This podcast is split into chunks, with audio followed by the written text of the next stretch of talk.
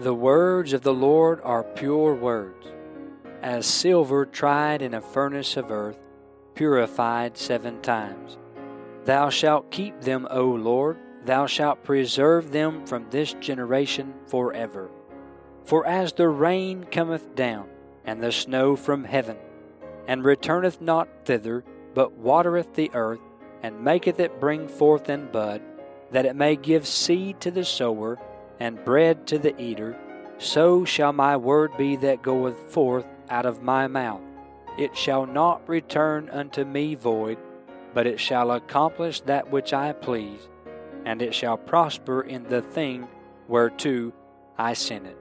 Welcome to another program with Truths to Live By, a ministry of Harriman Baptist Tabernacle in Harriman, Tennessee.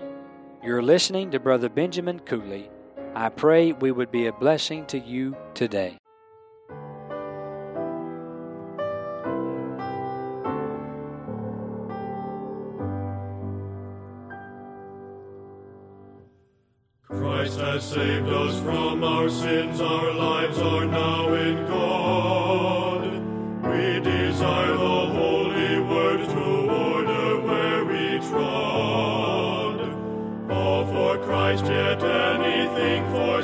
We count as dross.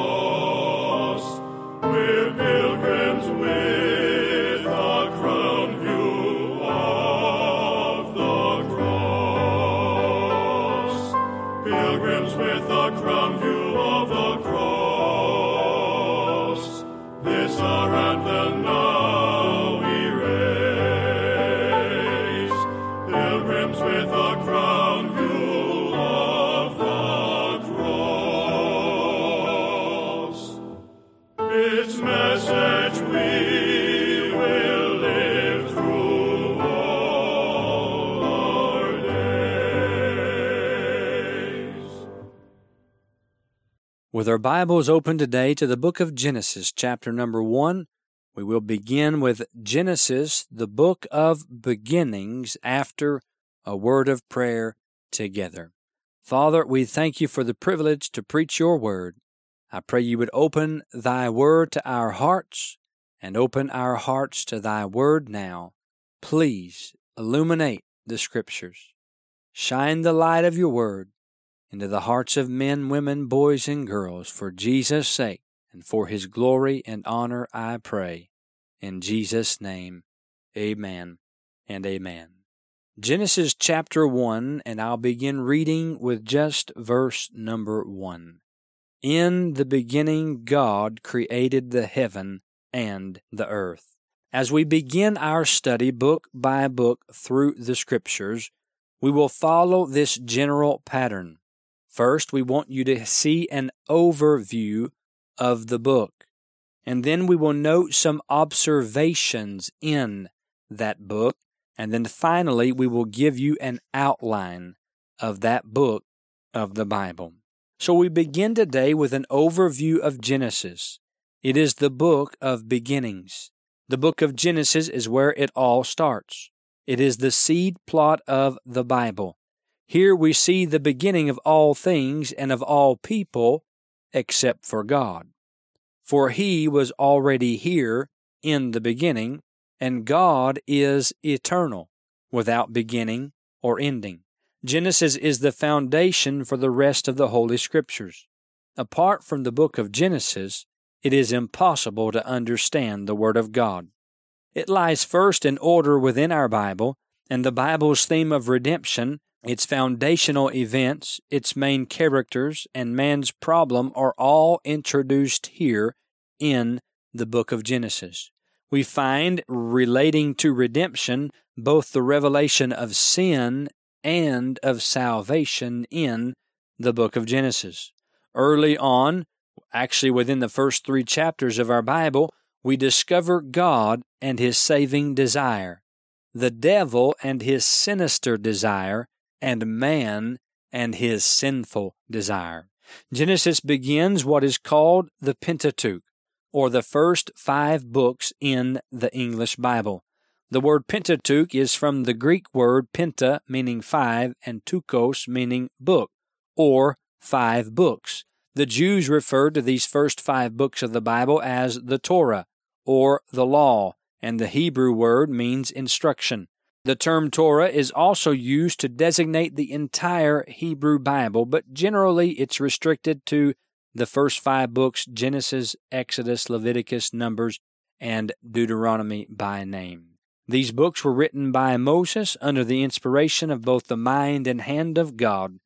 As you think of Luke 24 and verse 44, the books are called the Law of Moses. The authorship of Moses is accredited and verified by the Lord Jesus Christ himself. It is attacked and criticized by liberal theologians and modern scholars and those giving themselves over to higher criticism. Nonetheless, Christ quoted from every part of the Pentateuch in his ministry upon the earth, and each and every time he attributed it to Moses. For the proof, we would recommend you to look up these references Matthew 19, 4 through 6, Matthew 24, 37 through 39, and these cite Genesis 1 27, chapter 2, 23 and 24, chapter 6, verses 5 through 8. For Exodus, look to Mark 12, 26 to cite Exodus 3, verse 6. For Leviticus, look to Matthew 8, verse 4, which references and cites Leviticus 14, 1 through 32. For the book of Numbers, look at John 3, 14 and 15, citing Numbers 21, 8 and 9, and John 6, 31 and 32, citing Numbers 11, 6 through 9. For Deuteronomy, Mark 10, 4 and 5, which cites Deuteronomy 24 and verse number 1. Jesus, the Son of God, God manifest in the flesh, quotes from every book of the Pentateuch, and he knew it to be the beginning of God's divine revelation. If Jesus Christ had no problem with Genesis chapters 1 through 11, neither should we. And so this is the overview of Genesis. It's the seed plot of the Bible. It is the book of beginnings. But then the observations in Genesis. It is a book of creation. Chapter 1, verse 1, we read already, speaks volumes in one simple statement.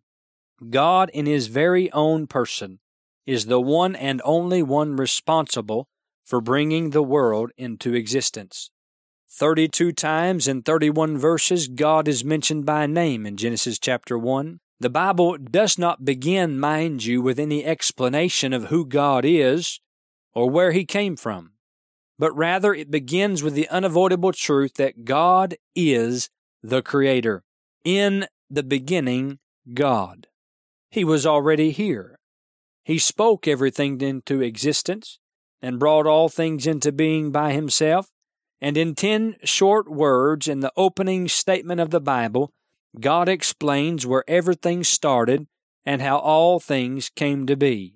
If you can accept Genesis 1 1, then the rest of God's book will be no problem for you. But to abandon Genesis chapter 1 and to accept evolution as an alternative is to make a God, little g, out of modern science and reject the true and living God, capital G, altogether.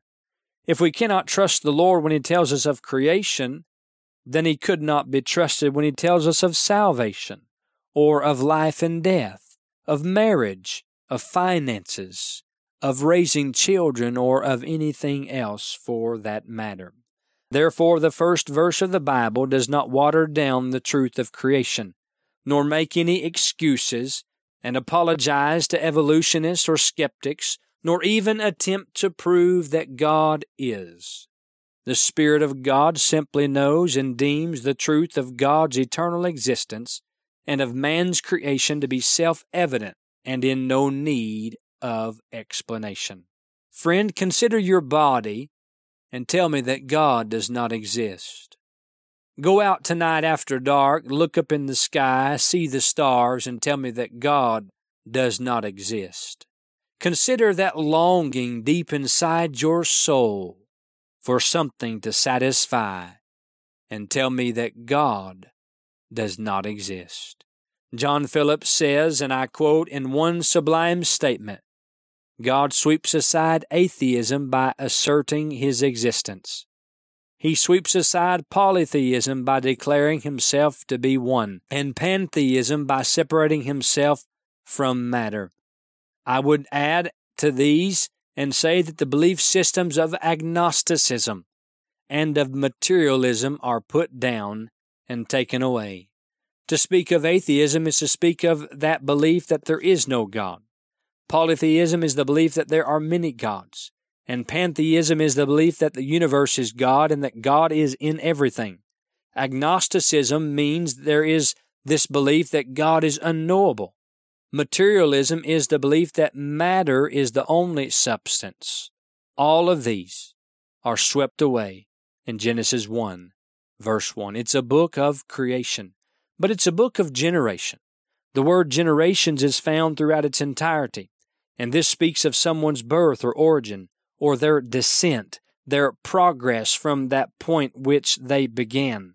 Generations can be found 18 times in 17 verses, beginning in chapter 2 on to chapter 5, chapter 6, chapter 9, chapter 10, chapter 11, chapter 17, chapter 25, chapter 36, and chapter 37. In fact, you actually can outline the book based on that word generations. But it's also a book of degeneration. For in Genesis 3, we read of the fall of man, and man here disobeyed the first and only commandment of God given in Genesis 2, verses 16 and 17, that they were to not eat of the tree of the knowledge of good and of evil. And in this commandment there was both liberty and law. Of all the other trees they could freely eat, but that one tree was forbidden. And man disobeyed God and fell into sin. And then God therefore placed man out of the garden, and he guarded the way of the tree of life. And so Adam and Eve, in their original state, were created in perfect innocence. They were made in the image of God. Genesis 1 26 through 31, chapter 2, verse 7, and verse 25. They did not have knowledge of good or evil and they were without sin. They had no experience of sin. There was no sin in their hearts, and God's commandment was accompanied by God's warning of death for disobedience. It presented man with a choice and with a consequence. Adam could obey God and experience the blessings of God forever, or he could disobey God and he would surely die. In this, God revealed himself to Adam as one who is both holy and just, as a judge as well as a Savior. There is a necessity required by the holiness of God. He must punish sin. If God's law was not accompanied by God's punishment, it would have no effect and the universe would be chaos and anarchy. Therefore, from the very beginning, man was placed under the government of God. It is God who determines the law and not man. Morality has never been relative, and it is not today. Rather, it is based on the absolutes of God's law. Mankind belongs to God by right of creation and is therefore under obligation to acknowledge and obey God in all things. Man will give account of himself individually to God. This degeneration can be traced from Adam to Abraham. But thirdly, it is a book of regeneration. We'll deal with this our next time together. Until the next time, may the Lord richly bless you. We thank you for making this ministry a part of your day. And in closing, we want to point you to the words of our Lord in Matthew chapter 4 and verse 4. He answered and said, It is written, Man shall not live by bread alone, but by every word that proceedeth out of the mouth of God. And truly it is written. God's Word, every word, presents us with truths to live by. You've been listening to Brother Benjamin Cooley. Please send all correspondence to Truths to Live By, P.O. Box 575, Harriman, Tennessee 37748. Or you can email us at bmark.com cooley at gmail.com. And finally, brethren, pray for us.